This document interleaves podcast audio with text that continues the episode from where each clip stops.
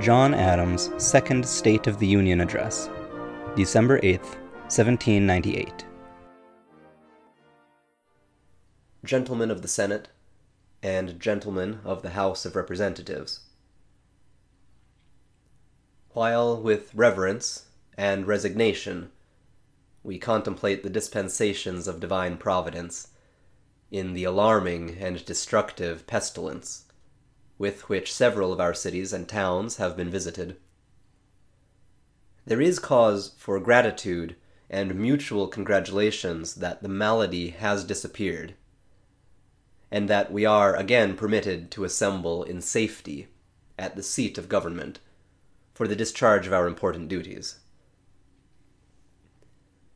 But when we reflect that this fatal disorder has, within a few years, made repeated ravages in some of our principal seaports, and with increased malignancy, and when we consider the magnitude of the evils arising from the interruption of public and private business, whereby the national interests are deeply affected, I think it my duty to invite the legislature of the Union to examine the expediency of establishing suitable regulations in aid of the health laws of the United States.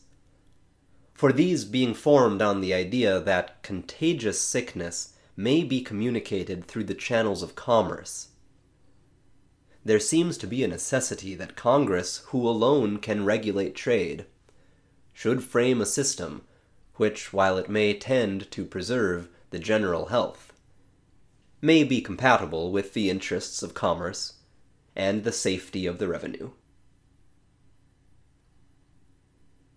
While we think on this calamity and sympathize with the immediate sufferers, we have abundant reason to present to the Supreme Being our annual oblations of gratitude for a liberal participation in the ordinary blessings of His providence to the usual subjects of gratitude, I cannot omit to add one of the first importance to our well being and safety. I mean that spirit which has arisen in our country against the menaces and aggression of a foreign nation. A manly sense of national honor, dignity, and independence has appeared, which, if encouraged and invigorated by every branch of the government, will enable us to view undismayed the enterprises of any foreign power, and become the sure foundation of national prosperity and glory. The course of the transactions in relation to the United States and France, which have come to my knowledge during your recess, will be made the subject of a future communication that communication will confirm the ultimate failure of the measures which have been taken by the government of the United States toward an amicable adjustment of differences with that power. You will at the same time perceive that the French government appears solicitous to impress the opinion that it is averse to a rupture with this country, and that it has, in a qualified manner, declared itself willing to receive a minister from the United States for the purpose of restoring a good understanding. It is unfortunate for professions of this kind that they should be expressed in terms which may countenance the inadmissible pretension of a right to prescribe the qualifications which a minister from the United States should possess. And that, while France is asserting the existence of a disposition on her part to conciliate with sincerity the differences which have arisen, the sincerity of a like disposition on the part of the United States, of which so many demonstrative proofs have been given, should even be indirectly questioned. It is also worthy of observation that the decree of the Directory, alleged to be intended to restrain the depredations of French cruisers and our commerce, has not given, and cannot give, any relief.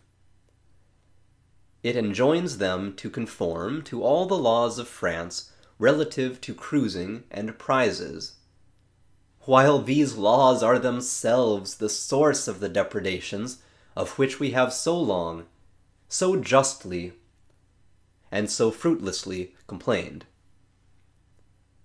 The law of France, enacted in January last, which subjects to capture and condemnation neutral vessels and their cargoes, if any portion of the latter are of British fabric or produce. Although the entire property belonged to neutrals, instead of being rescinded, has lately received a confirmation by the failure of a proposition for its repeal.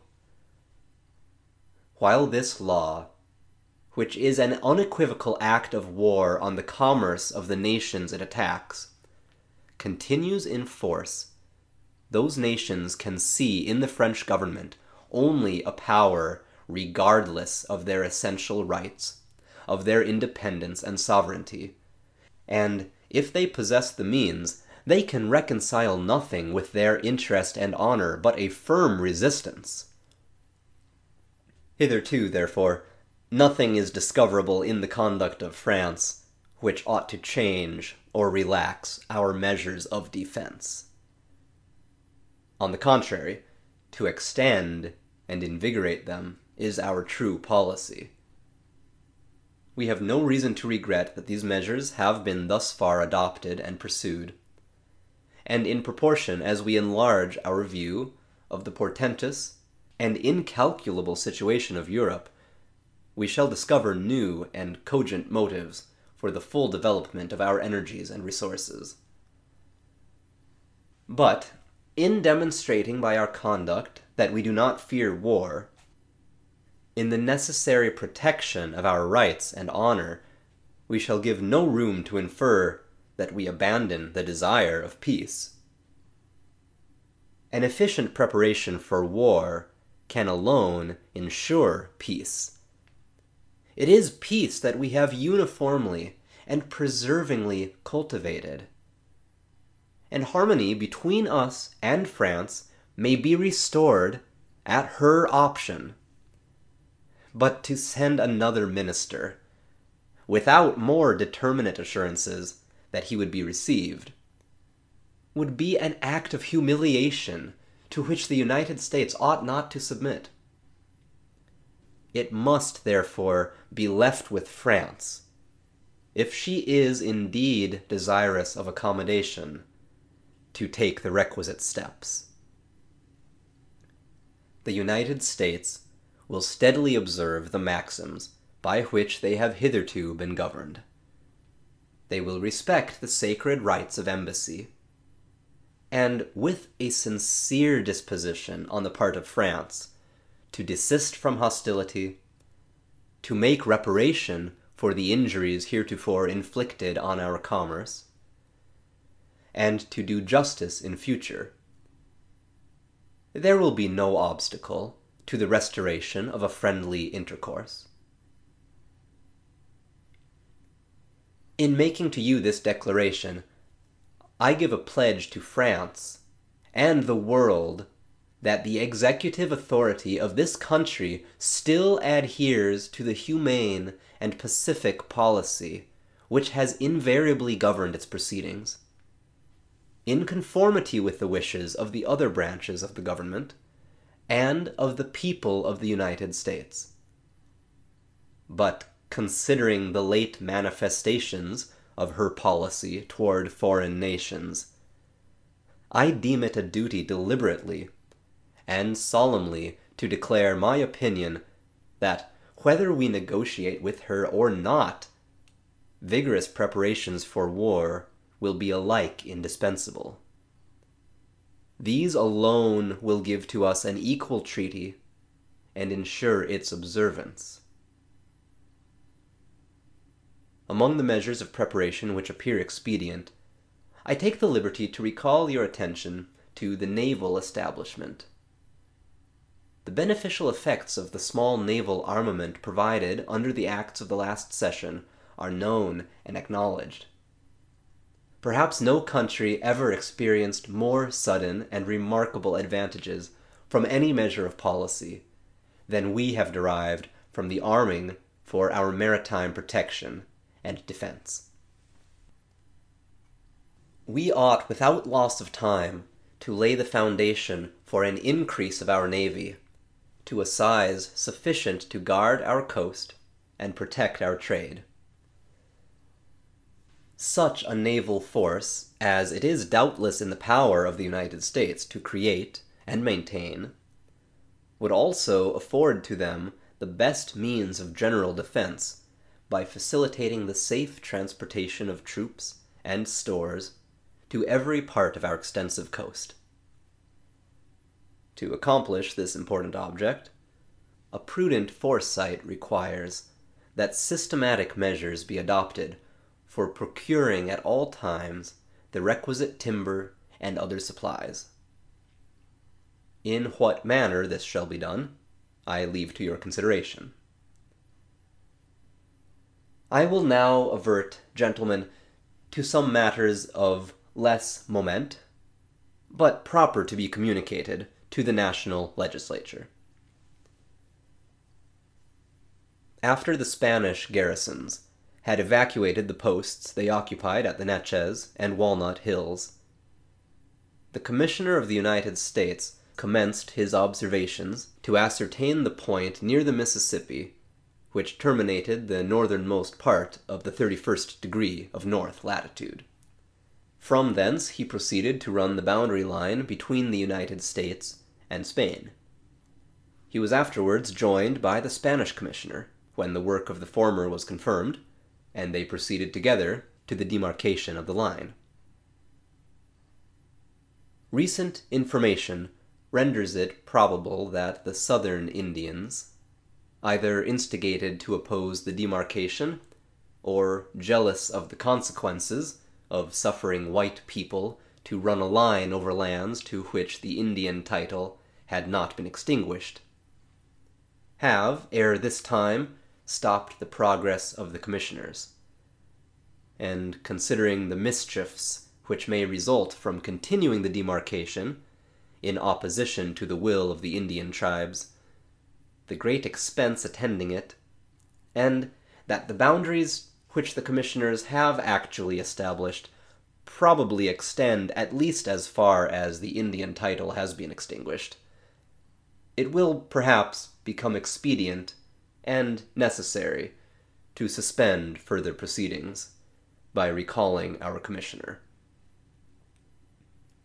The commissioners appointed in pursuance of the fifth article of the Treaty of Amity, Commerce, and Navigation between the United States and His Britannic Majesty, to determine what river was truly intended under the name of the river St. Croix mentioned in the Treaty of Peace, and forming a part of the boundary therein described, have finally decided that question. On the 25th of October, they made their declaration that a river called Schoodiac, which falls into Passamaquoddy Bay at its northwestern quarter, was the true St. Croix intended in the Treaty of Peace. As far as its Great Fork, where one of its streams comes from the westward and the other from the northward, and that the latter stream is the continuation of the St. Croix to its source. This decision, it is understood, will preclude all contention among the individual claimants, as it seems that the Schoodiac and its northern branch bound the grants of land which have been made by the respective adjoining governments. A subordinate question, however, it has been suggested, still remains to be determined. Between the mouth of the St. Croix, as now settled, and what is usually called the Bay of Fundy, lie a number of valuable islands.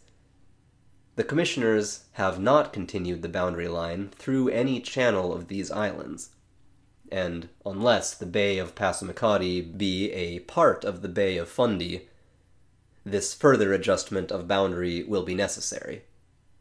But it is apprehended that this will not be a matter of any difficulty.